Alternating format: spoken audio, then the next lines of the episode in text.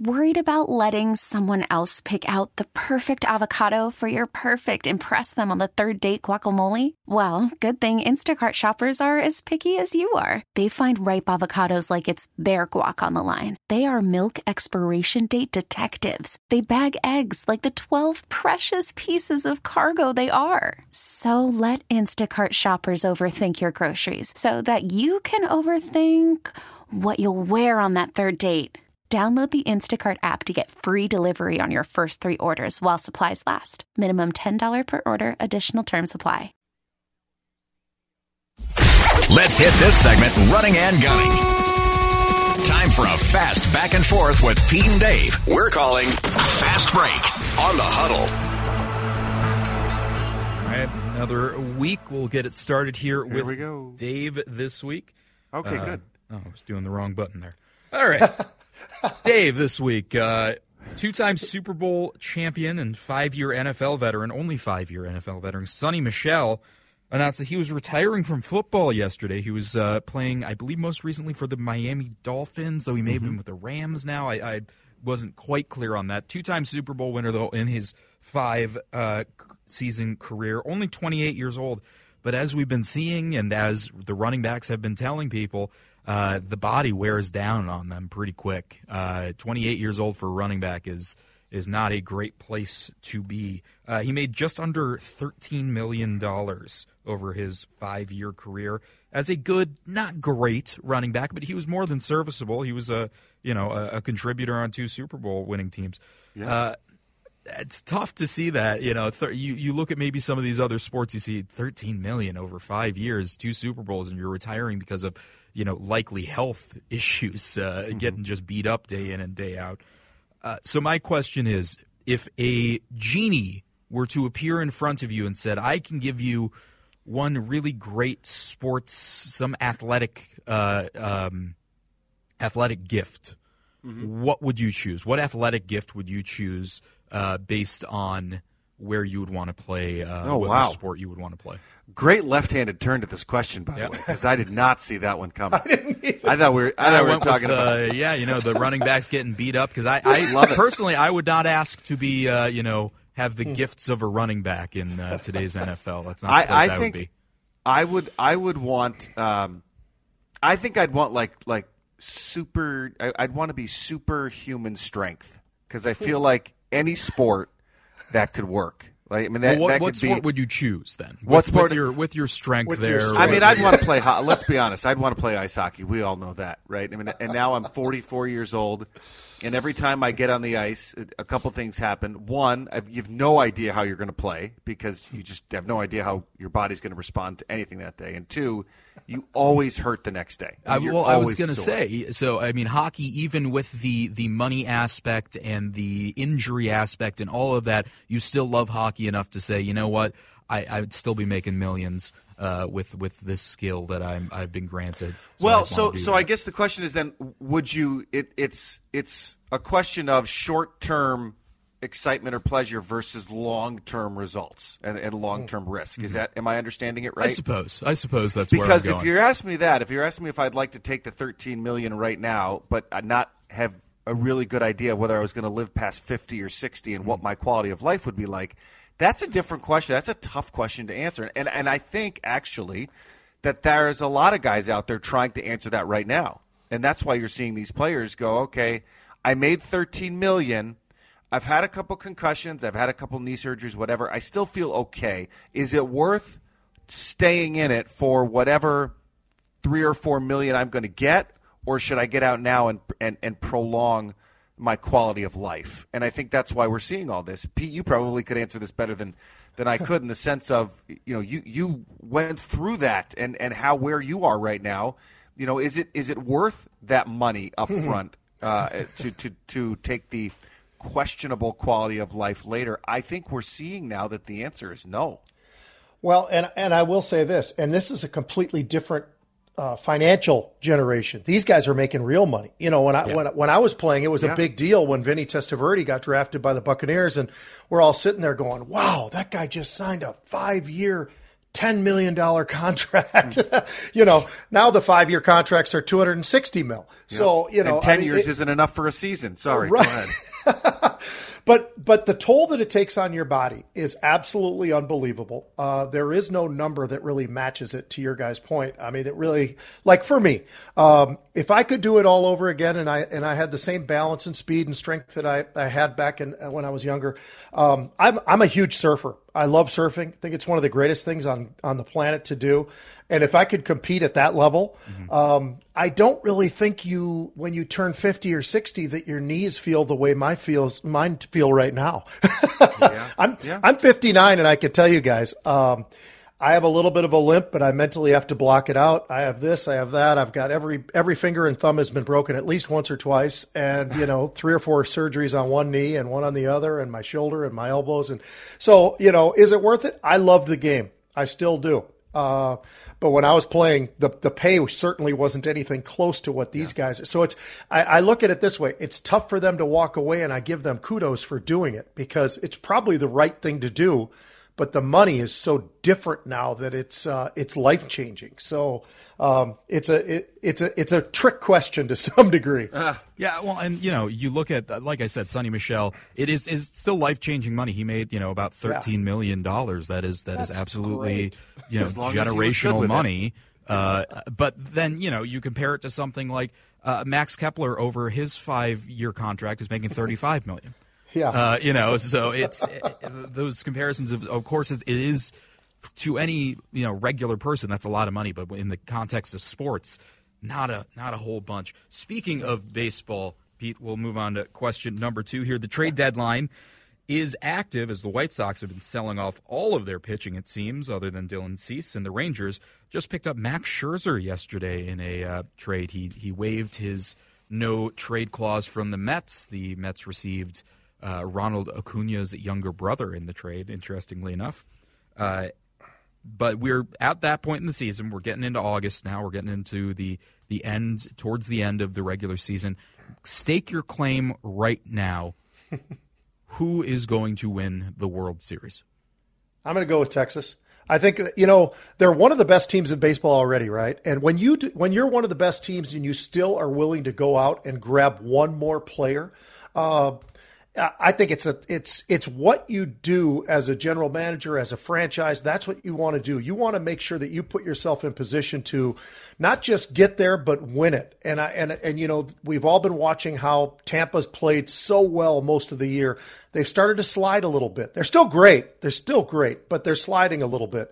And and Baltimore uh, is right there on the top right now. So uh, on that side of things. So you know it's I love to see these teams make moves that are already that that great team, but they want to make sure that they they might even be a little bit better. So um, I don't know. I, lo- I look over across both sides, you know, the American and the National League. Atlanta's unbelievable, and I think that's what Texas is probably trying to get themselves into position for. Because when you look at Atlanta, look at look at what they do from an offensive side. They're absolutely destroying people, and so um, I think that's why Texas decided to get one more, in case they end up having to meet somebody like that. I think they're giving themselves a little bit more of an opportunity against those great batters. Yeah, I- Atlanta with the best record in baseball right now. It's Yep. 66 at 36, 30 games over mm-hmm. 500. Pretty incredible. I, ahead, I was actually going to say Atlanta, and and the, one of the reasons why, and although Texas is right there, I, there's two stats that I look at that I that always for me baseball and, and frankly hockey too tell a big story, which is run differential. Right, mm-hmm. Texas is plus 147, mm-hmm. Atlanta's plus 149. In the NL East, the team that's closest to them in run differential is Philadelphia at plus 10 Ten. plus 149. But there's another stat that I like, and it's te- it's their record against teams above 500. And and Texas, as good as they are, is only 33 and 32 against teams above 500, whereas Atlanta is 38 and 29 against teams above 500. That that tells me that the records are great, but when you really dial it down, Atlanta's played tougher competition and done better against them. So then my pick is Atlanta out of the uh, out of the NL But East. but that might be why Texas made this kind of a move Possibly. at, at Yeah. the line. They they wanted to make sure that they had everything that they needed instead of just being close. Now they probably feel like they've got it covered. So uh, yeah, I think that could be a great series. Yeah, yep. The and you know it, playoffs are a crapshoot, right? You know, some pitcher can just absolutely dominate, and and Scherzer is a guy that can do that for a game. You know, if you put him out there. So we will see as we get rolling. I think those are two good picks. For what it's worth, I picked the Braves too. Watching them absolutely Charlie. dominate the Twins. I mean, that was just ridiculous. I win. That Sorry, was that ahead. was the best. All right, uh, who are we on? Uh, I think uh, Dave. We're back to Dave. Yeah. Uh, training camp's rolling along. Oh, by the way, we'll talk more Twins uh, in the next hour. Dan Hayes of the Athletic is going to come on and chat about the deadline a little bit more with us. Uh, but back to training camp in uh, the NFL. Uh, it's going on even more. We'll try to get maybe somebody next week to talk a little bit more about what they're seeing at training camp um, for the Vikings. But my question for you is give me one player that you're most excited to see uh, in training camp who you think is going to really impress some people. Uh, you know, don't give me Justin Jefferson. I know we're all Yeah. excited to see him. Give me something, you know, maybe a little under the radar. Maybe you think they're going to be able to contribute in either their first year here or they're really going to break out after being here for a few years. Are we ta- we're talking just Vikings, correct? Just Vikings, just yeah, training camp Vikings. I'll tell you, th- there's there's there's a lot. Um, I'm really interested to see what Kirk Cousins does this year. I, I, like everybody else, I've bought in to to a bit of his hype that's come out of uh, the whole Netflix series. Um, he, unlike um, unlike Danielle Hunter, who who, you know he's on the last year of a contract, so he is he's trying to earn what's next, and they and they haven't given that to him yet. So I, I think that's uh, really interesting.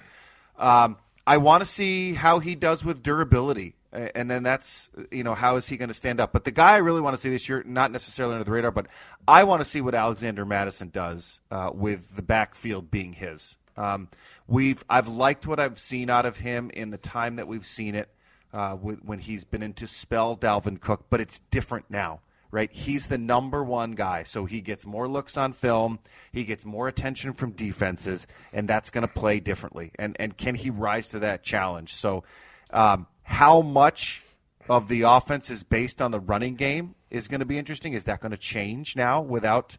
Uh, without Dalvin Cook, because we've talked so much about the death of the running back in the NFL, but Alexander Mattison is one I want to see how he does this year as the number one guy. I'm going to give you a name that you guys don't even know. Oh, boy. and and and and I think that um, I've watched him all through college. Think he's unbelievable player, and and he was supposed to be drafted. He did not get drafted, and I think a lot of that had to do with he was in the army, and so Andre Carter. Oh, I know. You guys. Oh, do you? Oh, good. know Oh, Andre Carter. Let me tell you, six six, maybe six foot seven. I know at the at the combine they always press your head down, so you're always a little bit shorter, but. Uh, 260 pound kid who can get after the quarterback as good as anybody in the whole country. His speed, his athleticism, his discipline, everything I think that goes along with who he is. Now, will he get a shot?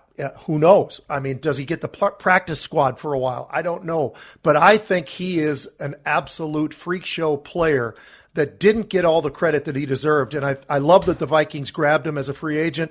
He shouldn't have been a free agent. He got a big contract, but I think that they gave him the money because he deserved it. And he is going to be a special player, I think, for the Vikings. Yeah, the one thing they say always about those um, military academy kids is they're in phenomenal shape, but they're maybe not quite as strong because they're they're doing distances, they're doing Yeah. all of these different things. So uh, I, I've seen a lot of people saying if he can put on a little weight, put on a little muscle, get around the edges, uh, yeah, he's he's a, a talented individual. I'll uh, interrupt here a little bit. Slightly breaking news over on Yes. the Twins front. Alex Kirilloff going on the IL with shoulder soreness after coming out of yesterday's game. Um, he was not swinging it well.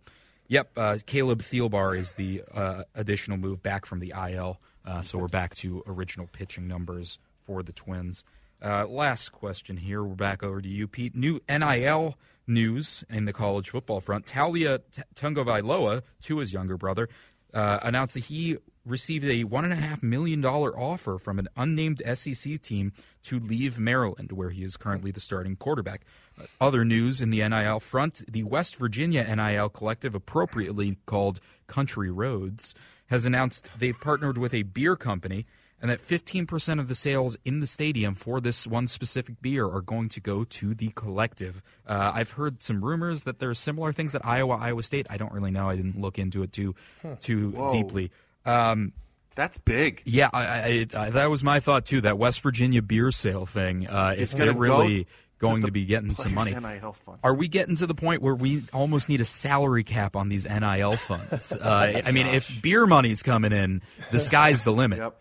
Just That's take it till eleven o'clock, Pete. It's all yours. I know how you feel. Well, I would just say this. You know, when you don't have regulation over something, which is exactly what NIL is, um, that's a problem. They really, I've said this for a long time. As soon as they started talking about it, I thought, you know, it's an interesting idea. I know a lot of people have complained over many, many years that the players should be compensated to some degree. Um, but I, are we a little bit out of hand? Are we are we turning this into professional sports, and specifically professional football? Let's be honest. Football, basketball, those are your big, huge NIL sports, and I'm I'm just amazed, Charlie and, and Dave. Uh, I'm amazed that they haven't gotten to the point where they say there is a cap and the cap is X, and it, you know eh, you can get up to that level. That's it. That's where the cap stops, and you know the rich get richer, the poor get poorer. And I and I look at uh, what Minnesota has raised for NIL money.